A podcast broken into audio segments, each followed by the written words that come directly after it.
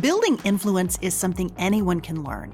It's an investment you can make in yourself, and it can hold the keys to achieving your dreams and having the life and impact you want to have. I'm Laura Cox Kaplan. I've learned a lot over three decades about building and sustaining influence and how using it and using it effectively can make a big, big difference in your life and career. Here on She Said, She Said podcast, we're digging into the different dimensions that help us build and sustain influence. If you thought being an influencer was just for social media, think again. Whether you're starting a business, raising money for a cause, negotiating a promotion, running your household, or trying to connect with those who don't share your views, understanding and using the different dimensions of influence will increase your chances of success whatever your goals may be. Listening to She Said, She Said podcast is a smart, efficient investment you can make in you. I'm really glad you're here and I'm excited we're on this journey together.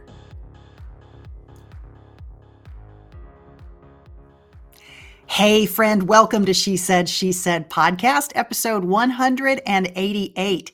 I am really excited to have you here and to bring you today's conversation. We all get so many mixed messages about the topic of self care. And for many of us, even doing the minimum self care can actually leave us feeling guilty. I often find the topic seems to be one of extremes. Taken too far, self care can legitimately become selfish. But when we don't pause and take the time to engage in an adequate amount of self care, it means we're not doing what we need to do to refuel in order to be the women and the people that we hope to be and to have the impact that we hope we can have. That is why I think today's conversation will really resonate with you. My guest is Kari Kampakis. Kari is a best selling, award winning author and blogger, and one of only two two time guests here at She Said, She Said podcast. Kari joins us today to talk about her latest book, her fourth, and my personal favorite of hers so far. The book is called More Than a Mom How Prioritizing Your Wellness Helps You and Your Family Thrive. Now, even if you're not in the throes and joys of motherhood, or maybe even if motherhood is not part of your journey, I still think you're going to find much to love and appreciate about Kari's message. It's an important one, and it's not just for moms. Investing in ourselves is part of building and sustaining influence. That's because it's an essential part of how we become the people that we want to become that takes effort and work and self reflection. My personal mantra is you get what you give. And that applies not just to others, but to ourselves as well. When we starve ourselves for the recharge and fuel we need, we're less able to do all of the amazing things that we hope and dream about accomplishing. One of the dimensions that I especially love in this conversation today with Kari relates to the example that we set for others. For those of us who are moms or caregivers, this especially relates to the example that we set for our kids. They learn how to take care of themselves and what self care means from us. When we do a crappy job of that, they learn that too. Honestly, I hadn't really thought of it quite the way that Kari puts it in our conversation, but it resonated so deeply with me. When I'm busy and I'm burning the candle at both ends and I'm stressed, I often get short and snippy with my sweet people, and it doesn't serve them or me well at all, and it certainly doesn't set a good example. But of course, on the flip side, when I'm kinder to myself and I'm taking those regular intervals to pause and reflect and to really think about the example that I'm setting, good, bad, or otherwise, it can make a big, big difference for everyone involved. I'm sure that you can relate to this as well. Another dimension in this conversation that I'll quickly highlight before we jump in is how building and growing our networks and tapping into them regularly is also a form of self care. Now, this was a topic in my conversation with Molly Feening last week in episode 187, and I think Kari's perspective today really builds on that dimension. We also talk a bit about how Kari took her content and turned it into a career and a business. You can find more about her journey in our earlier conversation back in episode 116. Now, one more thing. There is a bit of fangirling right up front in this episode, so I'll apologize to you for that. But I really do mean it when I say that Kari has a way of articulating the challenges of modern motherhood that is grounded, practical, and spiritual. It's not over the top, but rather it's really, really entirely relatable. Most of all, friend, wherever you are in your journey, I hope you find as much value from this conversation as I did. And I hope that you'll make the time to read Kari's new book entitled More Than a Mom. It is really terrific. And I've included a link in the show notes for this episode where you can purchase the book. For now, here is my conversation with the always amazing Kari Kampakis. Kari Kampakis, welcome back to She Said, She Said. Oh, thanks for having me back. I'm so happy to be here. Well, I'm so delighted to have you. You and I met for the first time back in 2020, right in the middle of COVID. We were introduced by a wonderful mutual friend of ours my life has been richer as a result of that. And I know your legions of fans feel the same way. Oh, well, I feel the same way about your work. I just, I love reading what you're doing and just seeing your videos. It's just, you're so uplifting. Thank you. The podcast, too, everything. And even the people you have on. I just, I love your work. Thank you very much. Well, present company included, and I am so happy to have you back. So, this week, we're here to talk about a new book that you have coming out. It will be released on April 5th. And I'm very excited about this book. Um, I'm always excited about your books, but this one in particular, because it aligns so beautifully with a topic that we've been talking about here on She Said, She Said podcast, which is this concept of investing in ourselves. So, Kari, tell us about More Than a Mom. That's the title of the new book. Why this book?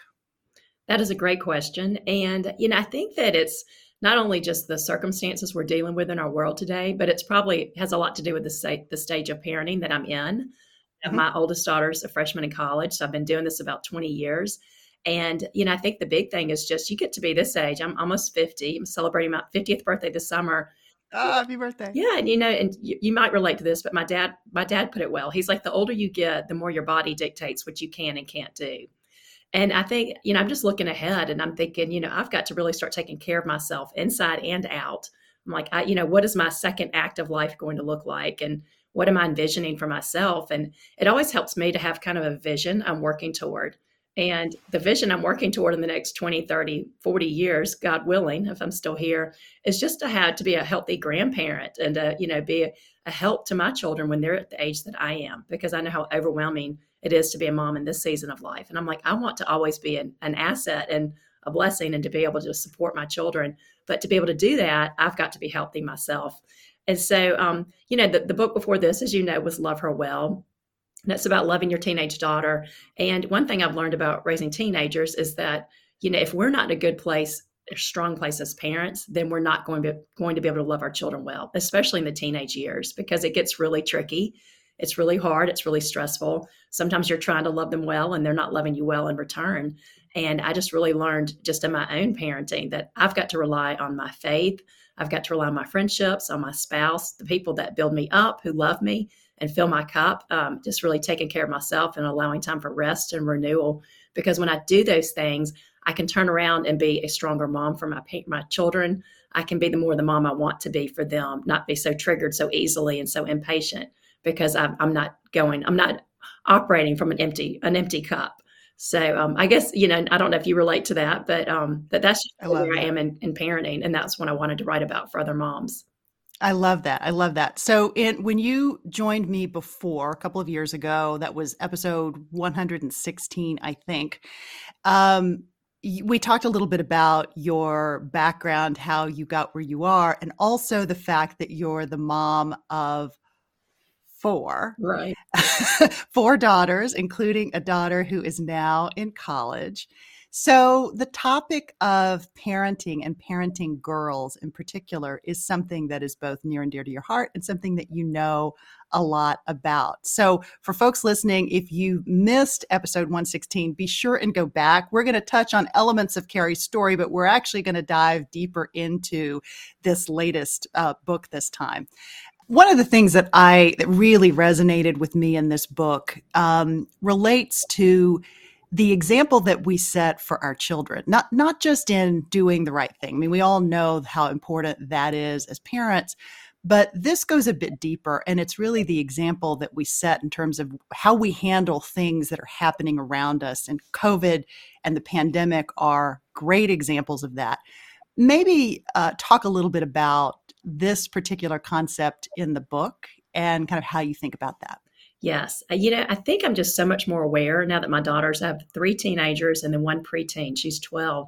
And I'm just hyper aware right now that my girls are always going to remember what they witness in my life right now. I feel like they're watching me on an even deeper level than when they were younger. And, you know, one thing that really inspired this thought of what are we modeling for our children during COVID and just in this season of life is when my mom passed away two years ago. You know, you lose a parent and you are just flooded with memories.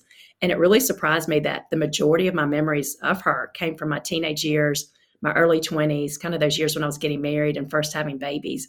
And I think it's because, one, your brain's in a different point of development. So you remember more from that season of life than maybe when you were a child. And then also, I was spending more time with her still. And so it just really hit me. I was like, my kids are going to remember this. And and I want to encourage parents. I think that when we become parents, you think that you have to be this perfect role model. And that is so not true. I mean, I've really learned, especially the, the further I get into parenting, is that we can model a healthy response to things, especially when we're going through adversity or facing a trial. And I'm so aware that the things that I'm going through at this age or that my friends are going through, which is some major league stress, as I call it in a lot of cases, that my girls might be going through this kind of stress or adversity in the future. And I want them to see what a healthy response looks like because you have a choice and I think that so many people aren't equipped or they don't have the tools. And um, for me, it ultimately goes back to faith and relying on God to get us through those moments. But I just really want, to encourage moms that even if you're a single mom or if you're going through, you know, cancer or a financial crisis or whatever you're going through, you still can be an amazing role model for your child by the way that you handle your adversity. And I actually think it's more important than ever for our kids to see that because they're living in this world where they think they have to be perfect. The world is telling them to be perfect. The they think that one mistake and their life is over. And they need to see adults, you know, going through loss, going through adversity, grieving, going through these hard things in life, but then coming out on the other side stronger than before. Mm-hmm. And I don't think, I think we do them a real disservice when we make them believe that life is perfect and they're not going to face these curveballs because they will all face these curveballs. And so I'm just, I try to be hyper aware even as we're going through COVID and just really I let my kids see me lean on my faith. And, you know, I talked about my anxiety. I'm, I'm anxious right now, but what I was doing to work through that, which is, you know, remembering God's truths and just speaking truth to myself and taking time to, to rest and to really uh, renew myself so that I can handle the challenges. I love that. I, I, I love this additional dimension as it relates to perfection. We already know that perfection is something that is a terrible thing to do to ourselves. But I think, in the context of thinking about our relationships with our children and what they see and how they see us model that, I really, really love that dimension. Another element of the book that resonated so deeply with me is this concept of uh, of self care versus um, selfish care, sort of how sometimes self care can feel really selfish, and frankly, sometimes it is. but but talk about getting the balance right and why self care is such an important component of being a good mom, a good partner, a good friend, et cetera, et cetera? Yes, I think that's a great question. And I had a, a, counselor friend, and she said she really liked that part too. And um, I think we just live in a world of extremes. And so when it comes to self care, you know, especially it's such a buzzword these days at self care, a lot of people just roll their eyes like, oh, yeah, that's an excuse to go take vacations and take bubble baths and all that. And, and I'm like, there is there is probably you know there are some people you could use self-care as an ex, as an excuse for anything like well my kids are stressing me out so i'm going to leave my family or i'm going to go you know spend more time with my friends and my family because this is self-care. So you know you can definitely take it to an unhealthy extreme or an unhealthy direction um, but then yeah i think that we live in a world where either you know one extreme is self self-care becomes self-worship it's really all about me and it's all about how i feel and maybe we're not you know being the parent we need to be. But then there's also that element of self neglect where mm. you know we're being a martyr and we think our job is just to serve the people around us and our needs don't matter and there's really got to be a healthy in between um, and you know going in the direction of the self neglect I, I, keep thinking of the story of a friend of mine who was editing a book for um, this guy who had an amazing come to jesus moment he had made some really terrible mistakes and he turned his life around and is doing amazing in ministry now but he was talking about when he was growing up his mom would always emphasize to him and his brothers the need to respect women, to be respectful of women. But then when he noticed, he was like, but when it came to her life, she didn't make men respect her. Mm. And he saw that disconnect. And I think that that's sometimes what can happen to us as women is like, you know, we're we're valuing other people and other people's lives above our own. And as we've talked about, you really can't pour out of an empty cup.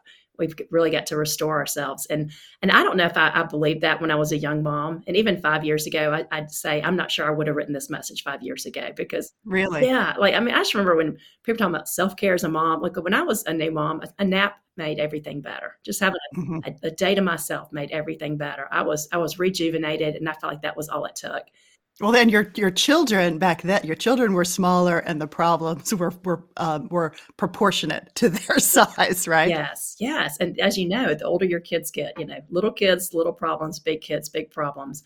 Precisely. And so it just becomes more emotionally draining. It becomes more mentally draining. A lot of their problems are not quickly solved, and so you're like, okay, how can I try to have some semblance of peace and joy and hope, even in the midst of a trial when I don't know how this will end up or where this trial is going. And it's really hard. And I think as our kids get older, we realize how much inner strength we need as women. And um, and it amazes me. I mean, I think women do have so much inner strength and so much potential to become really strong. And so I think that component of our life becomes really important as our kids grow up because I just think about myself like I, I not only want to be strong for the things that I'll go through, I want to be strong for the things that I know my daughters are going to go through. And I want to you know you can't do that overnight. Those are things that we have to gradually cultivate that inner strength um, so that we can be that loving support to them. And yeah. The, the emotional piece takes so much energy. It takes so much more energy than i think when we're first having children and we're young moms. It's hard to appreciate the energy that's required of the emotional demand even when your children are really like thriving and doing great they're still normal kids and they're going to have challenges and disagreements and problems and all those sorts of things to navigate and i find that the amount of mental and emotional energy that that takes is still sometimes kind of stunning to me. Yes, I agree. And I think too that women are just intuitive and that is such a gift. But I think that sometimes I'm like, my husband and I have these conversations like these if I die jokes, you know, and I'm like, if I die, you, you know, worry about this one. She might look good on the outside, but she bottles things up. So sometimes we just earn two though. Sometimes we know something's not right with our child. If we sense these things that I don't think our husbands always do and it's a gift, but it can also make us worry even more. And um, and I think that we, you know, when, when our kids are struggling, we don't necessarily get over it as quickly as maybe a, a man would. And a, a story to illustrate that is a friend and I were talking, and she's like, you know, my husband and I were both really worried about our teenage son, and we had this conversation, and we agreed that this needed attention and all of this. And she's like, two minutes later, he's whistling around the house you know, he's moved on from that conversation. Like, I was still worrying about the conversation. And I'm like, I totally relate. Like, that's how I am too. You're still thinking about it. Right. So I just think that as women, you know, it's, it's out of love. We love our kids so much. And we, it's the mama bear. We're just, we want them to have a healthy life. We want them to thrive. And so we're constantly asking ourselves, what can I do to help them you know how can i help them through this and it's it's such a gift and i think any child that has a mother like that is so lucky i wish every child had a mom like that but for us on the other end we really have to equip ourselves and just like i said build that inner strength so that we're able to be that mother to them Yeah. You and I are both working moms. Um, most of the women I would say who are listening are probably working moms or, you know, potentially working moms or they're in the midst of some kind of career pivot when you have all of those demands and a family, or maybe you're planning a family, you've got a lot on your plate that you're trying to balance. So let's talk a little bit about getting that balance right. It's hard enough to prioritize work and family life, but then when you also are trying to prioritize your self care mm-hmm. and spending that time that you need to refuel emotionally and sometimes physically as well. Maybe talk about how, what your advice is for getting that balance right and how you talk about it in the book. Yes, that is a great question. You know, I think that um, I'm really big into seasons. And one thing I mm-hmm. talk about in the book is just, I didn't know. And sometimes we don't know. We go into, we start working and we don't know what work's going to demand of us. And we have to kind of learn the hard way. But when my first book came out, you know, I just accepted every speaking invitation I got. I was traveling, but I'm an introvert by nature, and I know this about myself now. And so I can't do things back to back. Like I need time to recharge and decompress at home. At the same time, I was writing another book. I'd agreed to another book. And so I was just, um, I mean, I was running ragged. I was trying to be a mom to four little girls and do these speaking events and write a book. And I finally asked an author friend of mine, I was like, how do you do it all? And she goes, well, I break it up into seasons. And if I'm writing, if I'm in a writing season, I'm not I'm not speaking, and if I'm in a speaking season, I'm not writing. And I was like, oh, like I never considered doing that, but that was mm-hmm. really life changing to me because I'm like, you know, that way I know that my book's coming out now, so I'm not planning on writing anything. I'm actually going to take a break from writing and just do podcasts and speaking events for a while, and then when I feel like it's time to write again, I'll probably back down on the speaking. So I think for moms and other jobs, like I have a friend who's an accountant, and so tax season is terrible for her. Right. But then she doesn't plan anything in those three months afterward. And so, uh, you know, she also has to kind of equip herself during that season. Maybe her husband has to pick up the slack at home and she has friends help her out more. And so it's never a perfect balance, I don't think. But I think it just to not feel guilty about cutting back on things and looking at it as a season and like I said, after this book book launch, it's usually about six weeks. I mean, I'm taking the summer off and I'm giving myself that grace where I might not have done that five years ago. But I think as moms, just anything that we can kind of cut back on, and especially if we know it's going to be a busy season, or there might be times that I think that sometimes when everything's going well, you can juggle it all, but you throw in a glitch or a crisis, and all of a sudden we feel so overwhelmed. And so just giving ourselves the grace and also not being scared to ask for help not mm-hmm. being scared to cancel some things if we need to. I've had seasons where I had to do that. I had to cancel on some things because I was worried about a child or doing more doctor appointments for something we're looking into. And I found that people, most people are so understanding. You know, even you don't have to give them all the details of what's going on, but if you just say, you know, I need more time for my family or my child needs more attention from me right now, that most people are very understanding, especially if they are a mom or a parent themselves. And so just really just doing doing what's best for our family and knowing that, you know, we can't, it's never a perfect balance, but I think the more uh, we can kind of create some margin in our schedules. The it, it, just allows room for things to go wrong if they need if they do, or for our child to need us and us to be able to be available for them. I love that. It's all about making that space but even more importantly, being disciplined as it relates to that space. And as you're talking about this, you know, one of the one of the things that I find particularly challenging, and I suspect you do as well, is that you, if you're not careful, even when you have said, okay, here's what we're going to do. Here's the season that we're in. We're not going to do these other things. You can very easily get sucked in. Maybe your publisher says, oh, but it's just one, it's just one speaking engagement or it's just one podcast. Or maybe you should post a bit more on social media so that people know who you are and you get your name out there. And sort of the lure of that of continuing to build and build and build and build and know that it's going to help you sell more books that it's going to help your message reach more people that can be very intoxicating how do you resist the pull of getting pulled into a different season when you've decided, okay, here's the season that I'm in? Yeah. Oh, that is such a great point, too. And I don't know about you, but I have found that when I'm having a really good day or I'm having a really productive week, and I feel like I've got all this extra time that I'm like, I need to do something with it to be very. Oh, yeah. because I'm like, sometimes those are the weeks somebody else makes a request that I'd said I wasn't going to take. And I'm like, oh, yeah, I can do this. And so I, I backtrack on my plans. But, um, but that's a great question. You know, for me, I think that this is really where prayer comes into play. You know, for every every yes that we give to somebody, we're saying no to something else. And so, you know, sometimes, and especially, I think sometimes as moms, we just have a, a gut feeling like, I just feel like I'm supposed to make time for this. I don't know why, mm-hmm. but I feel like it, it doesn't make sense. But I just feel like, feel like God's calling me to make time for this. But then we also have those moments where we feel like, I don't know why, I just have a funny feeling like I feel like this is not something that's meant for me. It's meant for somebody else.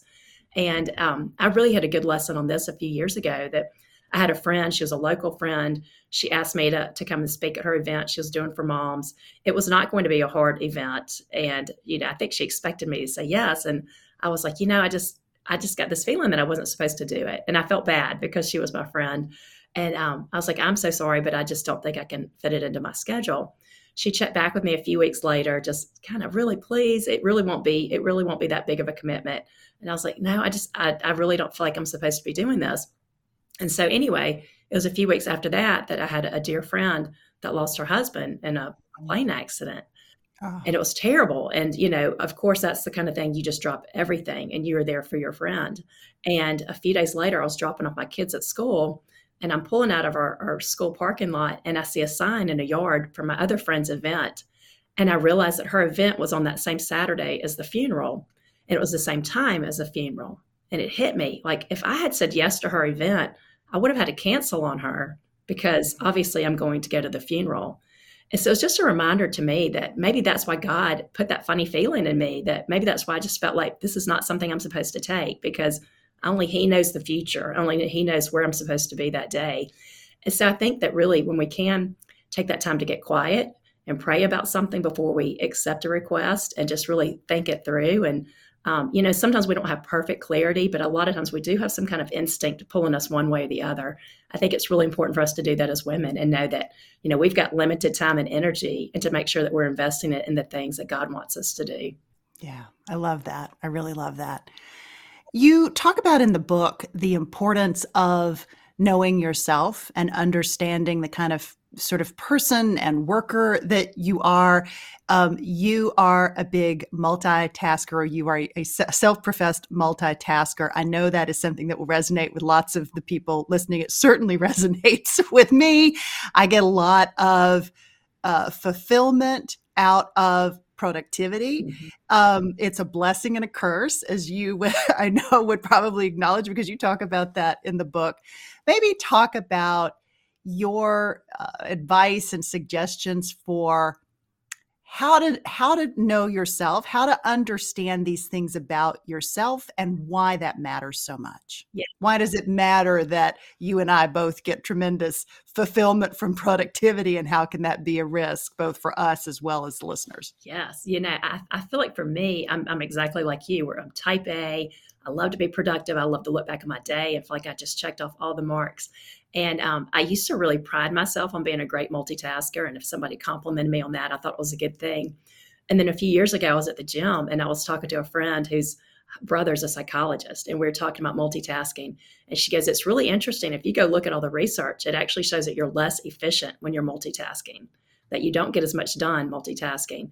And so after that, I kind of just paid attention to it. And and I realized with myself that you know, when your kids are little, I think that you have to multitask. I mean, you've got right. three kids you're juggling and phone calls and commitments and, you know, trying to keep your children alive and, okay, where's the baby? And where's, you know, it's like your mind is constantly going in different directions.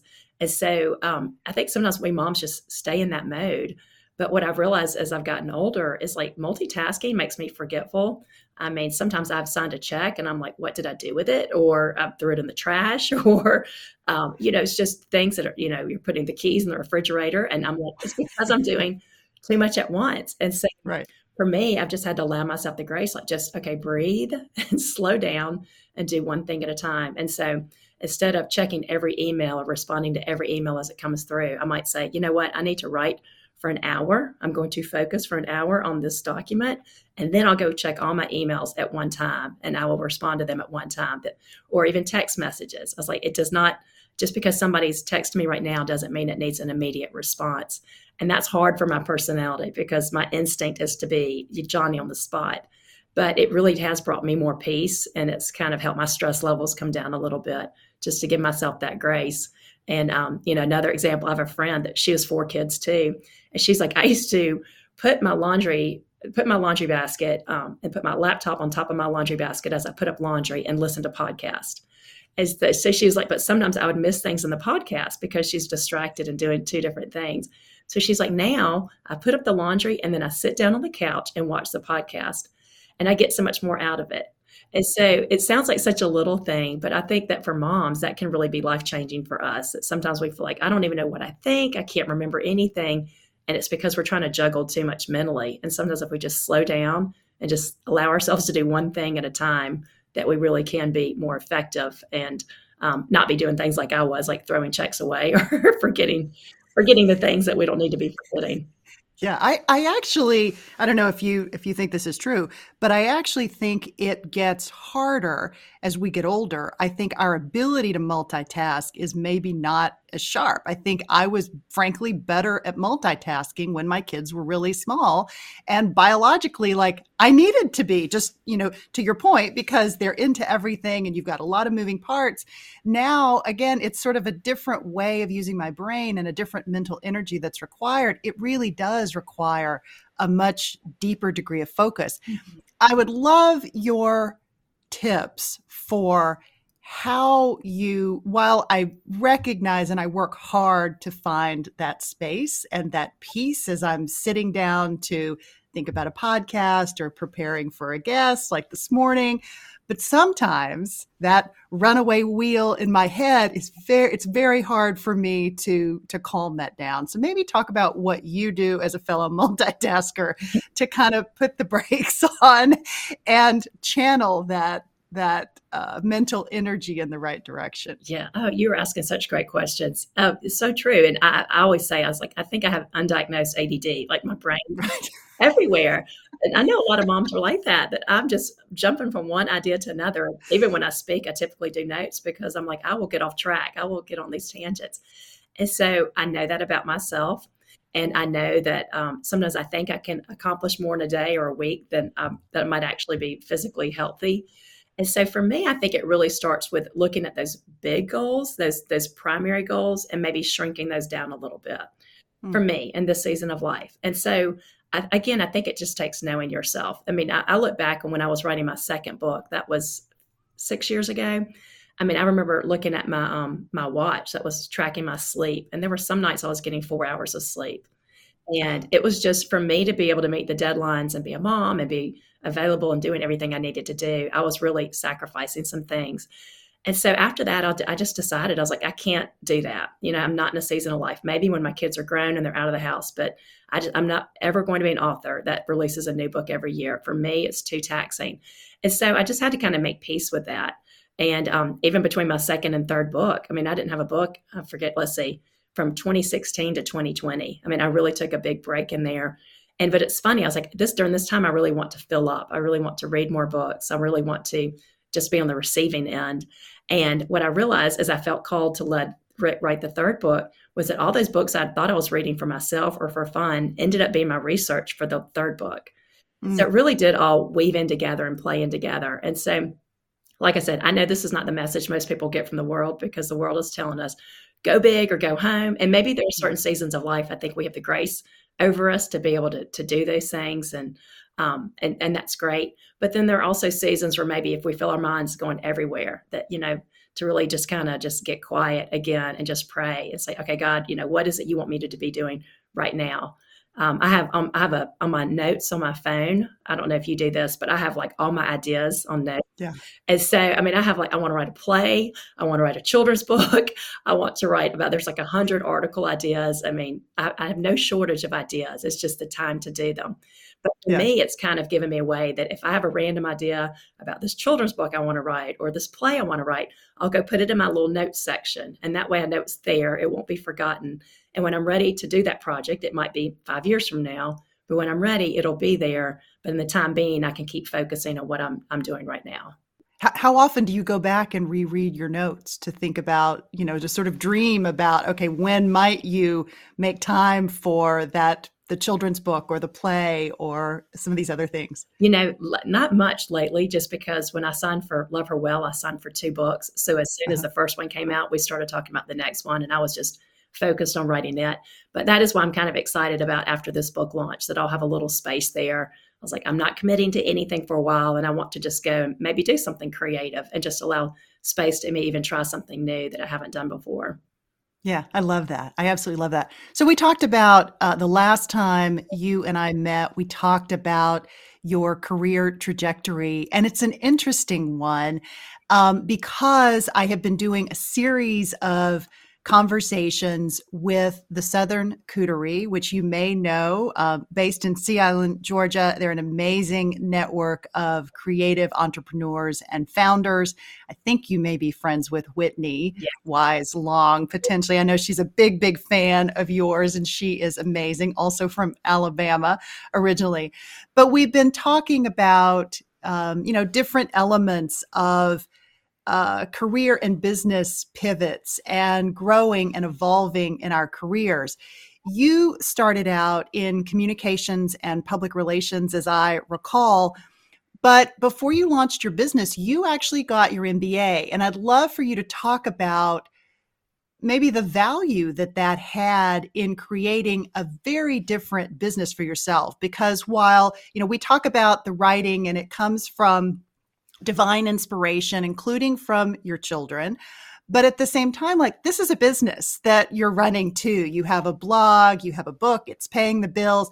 Let's talk about the value of having that MBA and that that business experience and expertise under your belt as well as the writing experience. Yes, another great question. And yeah, I think that it really just goes to show that nothing goes to waste. You know, anything, and I'm even telling my children this when they whatever they major in in college or whatever job you get, like it all builds and you all learn you get you learn things from those every experience that will help you in the future but i've always been very creative uh, i definitely more right brain my husband is the opposite he's more left brain and so we make a good match and um, long story short after we got married i was freelance writing in huntsville and his dad had offered to send him back to get his mba and so um, this is how the MBA came about. So anyway, so I'm just one of those get it done girls. And so Harry didn't really act on it, but I'm like, your dad is offering to send you back. You need to do this.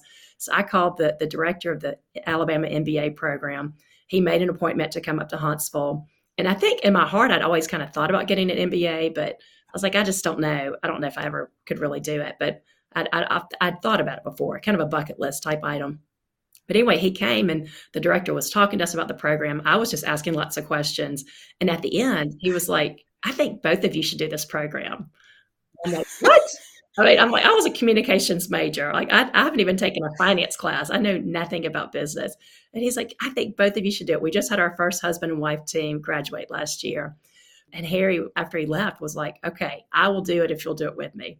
And I'm like, Harry, I can't do this. I mean, this is so not my wheelhouse. And he's like, I'll help you. So anyway, we did this, you know, weekend program, year and a half. It was it was a great experience, but it was so hard. I mean, I wanted to quit so many times early on. And I, I really was about to quit after this one class. I mean, I just left in tears. I was like, I can't understand this stuff. But the one thing I kept imagining was Harry graduating a year and a half later and me being so jealous sitting in the audience watching him graduate with all of our MBA friends. So I stuck with it. Um, I, I will, you know, I think it definitely helped me. But for me, it just helped me think more logically. It helped me um, just looking at things from a business aspect. And my husband, that comes very natural to him, but it did not come naturally to me. And so um, I did launch a business after that. I sold children's prints for a while. And I think just um, just the marketing, knowing the marketing and not being scared of that part, and how I probably have seen it come into play the most in the business I have now is just understanding the business part of it, but really understanding the part that comes after the creativity. That, you know, that writing a book is creative and it's fun, but so many writers hate the marketing part. Like they're, oh, it just, I hate that part. And I really love that part. To me, that part is easier than sometimes the actual process of writing. But um, but you got, I mean, like you know, I mean, everything is a business. And so it really has come into play. Not that I go and crunch numbers now, but just knowing like what's worth my time and energy um, just kind of knowing i really i remember learning in a marketing class about grassroots effort and i feel like mm-hmm. that really has come into play in my business that it's a lot of just grassroots word of mouth that you know sometimes we don't have this great business plan but it's just like the mom network or it's the Bible studies here. And so just kind of understanding those things, I do think helps you just have that business mindedness can help you in mm-hmm. any business that you're doing, even if you're not actually using those skills. To that point, too, I mean, what, what you said really resonates with me because this idea of a grassroots movement where when you understand how to market a product and you also understand the importance of connecting directly with your potential customer or in your case your potential reader it's it's really sort of where that magic ultimately happens. Maybe what advice do you have for other entrepreneurs um, who are maybe engaged in their entrepreneurial journey or who are contemplating it maybe fellow you know fellow moms who are thinking about something similar maybe what advice do you have for getting started and, and starting um, a, a, a creative business like you've done? Yes. You know, I think that, you know, the one thing is to think, what are you passionate about? But also what breaks your heart too. And um, and I think this is a good question that they use this in writing, but I think it can apply to a business too. But an editor once told me that they tell writers to ask themselves, what's the pain? You know, what is the pain that people are feeling? So for me, it's like, what's the pain in a mother's heart when she's going to bed at night? You know, what's keeping her up at night or waking her up in the middle of the night? And whatever it is, like write to that or speak to that. And I think that we live in a world where, you know, you feel like you have to be flashy and shiny and just this amazing online influencer. And you can get a lot of followers like that. But I personally like the people that feel more real and more down to earth and that are really speaking to those real life issues that you might talk about over coffee with your friends. And so I feel like for me, those are the kind of moms that I attract. You know, the ones that are, you know, I, I had a marketing person and she's amazing that we were just having a conversation about six months ago and she was like, you need to be doing reels, you know, these Instagram reels.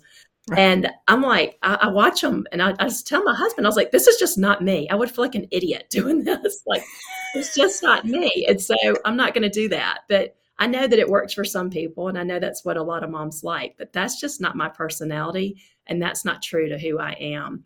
And so I think it's just really important to just think about who's your audience. You know, one thing I'm always asking myself is how can I help people? You know, what mm. can I do to help other people?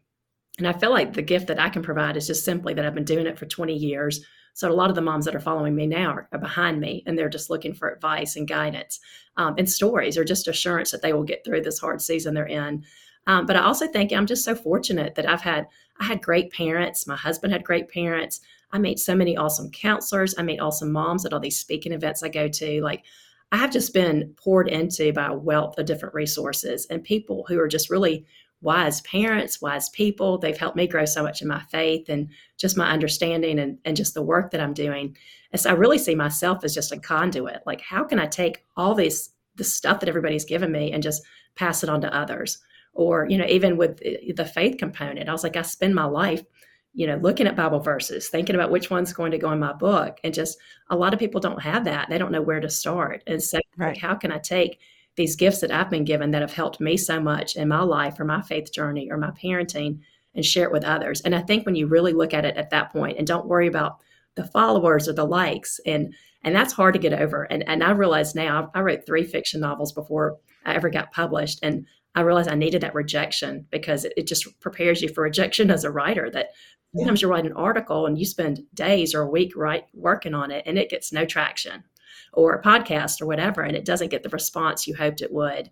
And then sometimes you write something and it, it resonates and you don't know why, but just it hits moms in the heart and it does get that traction. But it's really it's really tempting to want to just do only those things that you know are going to get a lot of likes or get a lot of traction and i just i don't think that's the way to go because there have been many things i've written or posted that i'm like um, I know that this is not going to get a lot of likes or attention, but I just feel like this is what God's calling me to do. And I'm just very a big believer. If we just stay obedient to what He's calling us to do, then He's going to lead us to that that plan that He has for us and that path that ultimately is going to be so rich and meaningful and fulfilling. Um, and bring it it'll it'll bring the right people in you know i'd rather have the a hundred of the right people than 10,000 of the wrong people following me you know and, and that's what's been so great about my faith journey is like there are more moms out there that think like me and that that care about faith in their home like I do than I even thought. And that's what's so neat is when you connect with those like-minded people and they just encourage you in what you're doing too. I absolutely love that.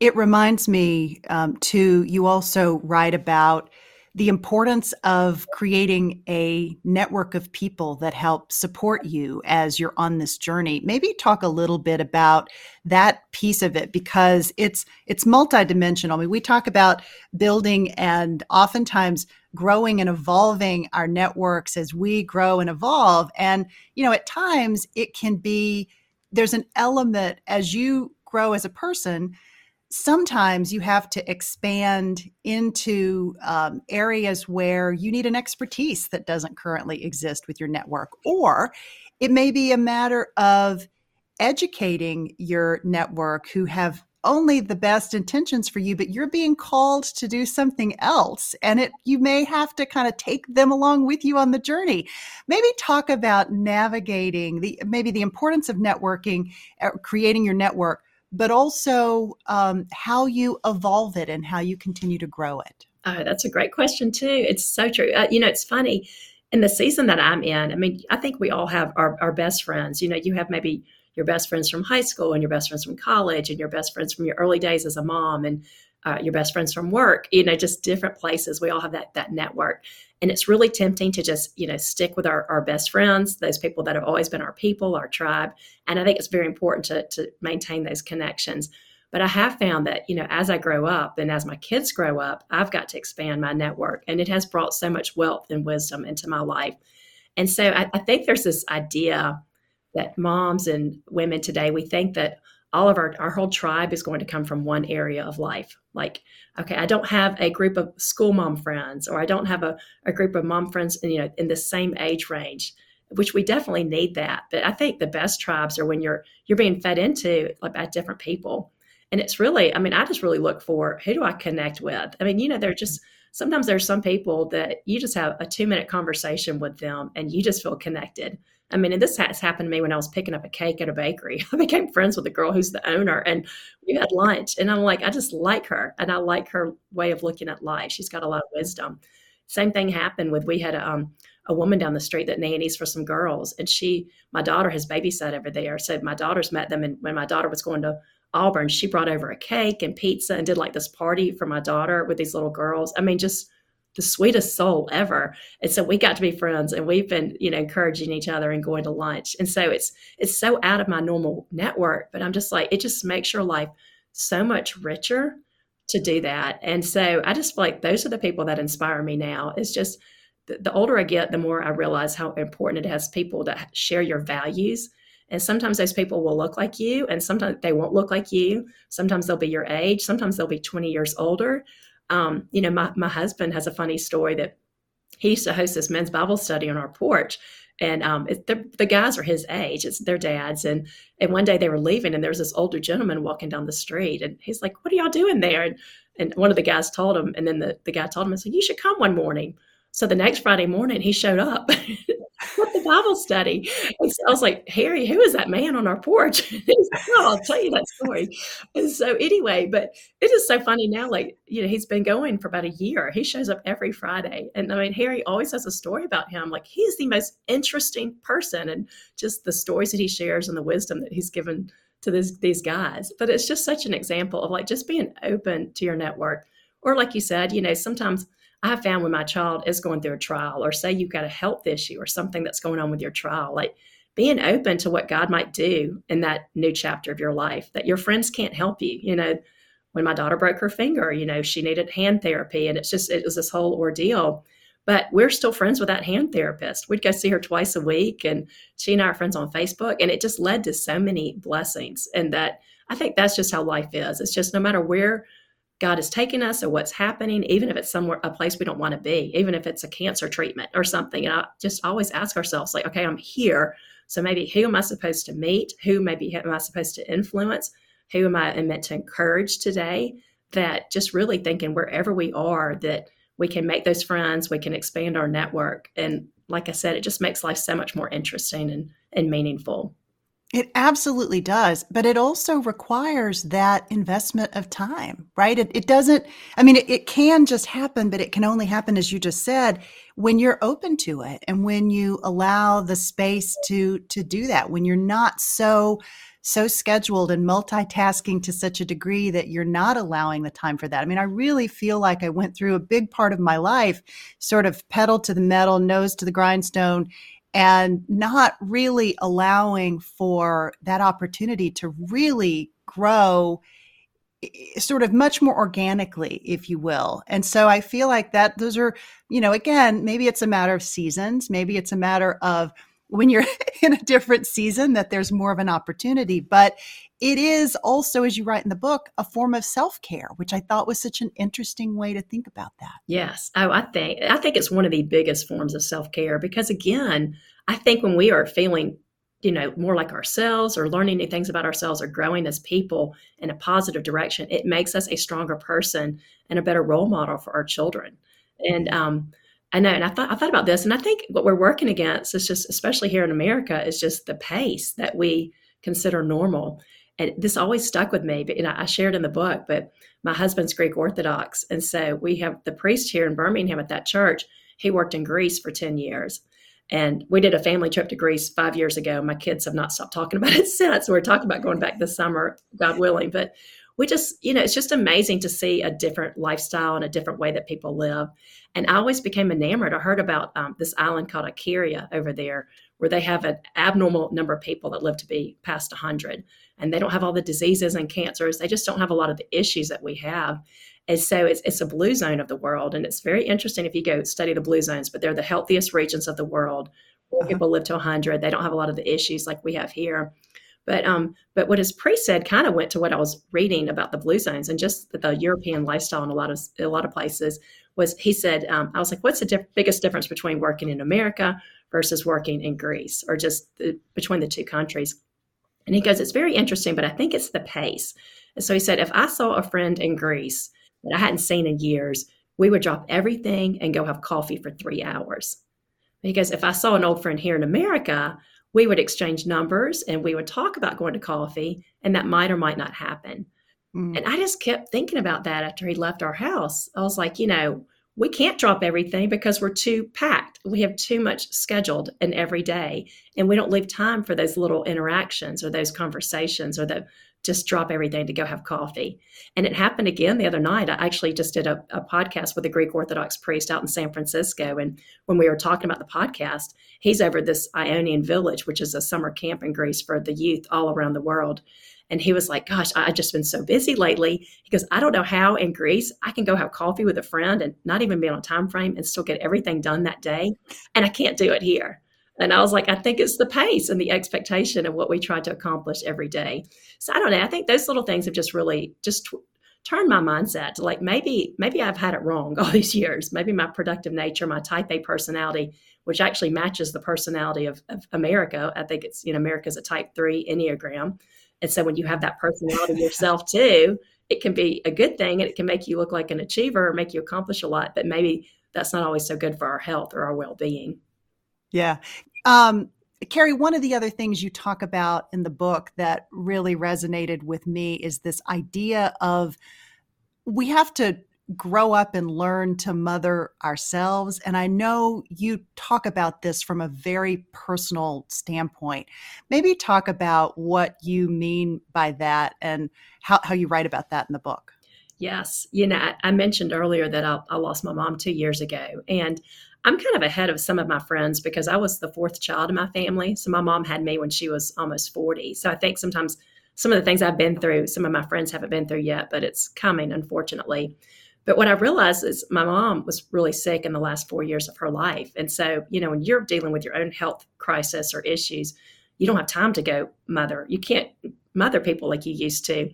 And um, and I look back and I'm like, man, it used to drive me nuts. And my mom would nag me if I had a cold. You know, she'd tell me, go see a doctor or go do this. And then once she couldn't do it anymore, I was like, man, I, I miss that. And I realized that as as we lose our parents and as we lose that generation that that raised us, that generation that looked out for our well being, like we're looking out for our kids right now.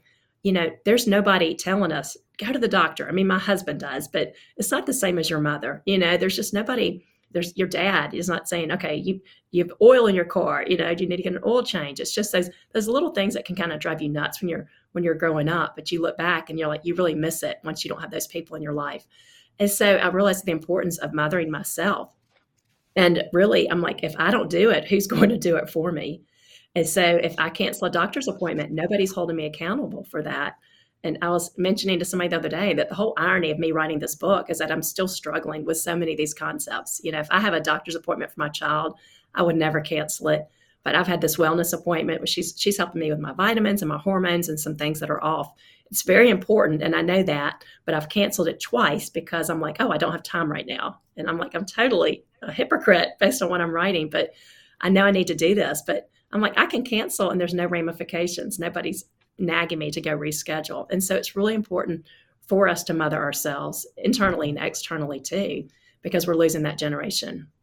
Yeah, yeah, absolutely. That that whole idea of self-management. You know, it's really that sort of bigger picture of learning to manage ourselves. And as we talk about on this podcast, we're focused on building and sustaining influence in our lives. Like a big piece of building influence is actually learning to manage yourself learning emotional control learning to be disciplined. I mean, all those sorts of things that we all we all know at a at a big picture level but sometimes sort of breaking it down in a granular way i think is so important and that's a really really powerful message that you just delivered. Okay last question Kari because i know i need to let you go. You talked a bit about some of the ideas, the amazing ideas that you've collected on your phone and your notes list. Can you give us a sense of what might be next after this book? It's probably an unfair question since the book is just coming out this week, but maybe what what you think's on the horizon. Well, I, I hate to say this because I don't know. I think it will happen at some point, but I don't know when but um, something that I've had on my heart that I'm like, this is something I could kind of work on for fun over the summer, just in bits and pieces, is a devotional for teenage girls, more targeted toward the older crowd, maybe going to mm-hmm. college. Just because when my daughter was going to college, I mean, as mothers, like, oh, like I can't just leave her with all this. Like I just wanted to be able to hand her something. And so I had some great books to hand her, but I wanted to be able to hand her something just from my point of view. And the funny thing is, my daughter, who's at Auburn, she's even mentioned wanting to help me with this devotional. I love you know, I'm like, oh, that would be so fun to be able to do it together. So I don't know if yeah. it will actually happen, but that is that is something that I hope might happen in the next few years. Well, I love that. And I hope I'll have you back even before that, but certainly at the point in which that book comes out, maybe we'll have you and your daughter come back to see us. Kari, I am really grateful to have you here. I'm grateful for your work and, and really enjoyed the conversation today. Oh, thank you, Laura. I loved it too. And I've been looking forward to this all week. Me too. Me too. Friend, thanks so much for joining us for episode 188. To learn a bit more about Kari Kampakis, be sure to check out the show notes for this episode. And be sure to use the link I've provided to order Kari's amazing new book, her fourth. It's entitled More Than a Mom, and I think you'll love it. Most of all, I'd love to know what you thought about this episode. Send me a message on Instagram. You can screenshot an image of the episode and tag me at Laura Cox Kaplan in your stories. And if you're listening on iTunes or Spotify, you can leave me a review and let me know what resonated most with you. I'd really love to hear. Until next time, take care, friend. Have a great week, and I'll see you soon. She Said, She Said podcast is produced weekly by She Said, She Said Media.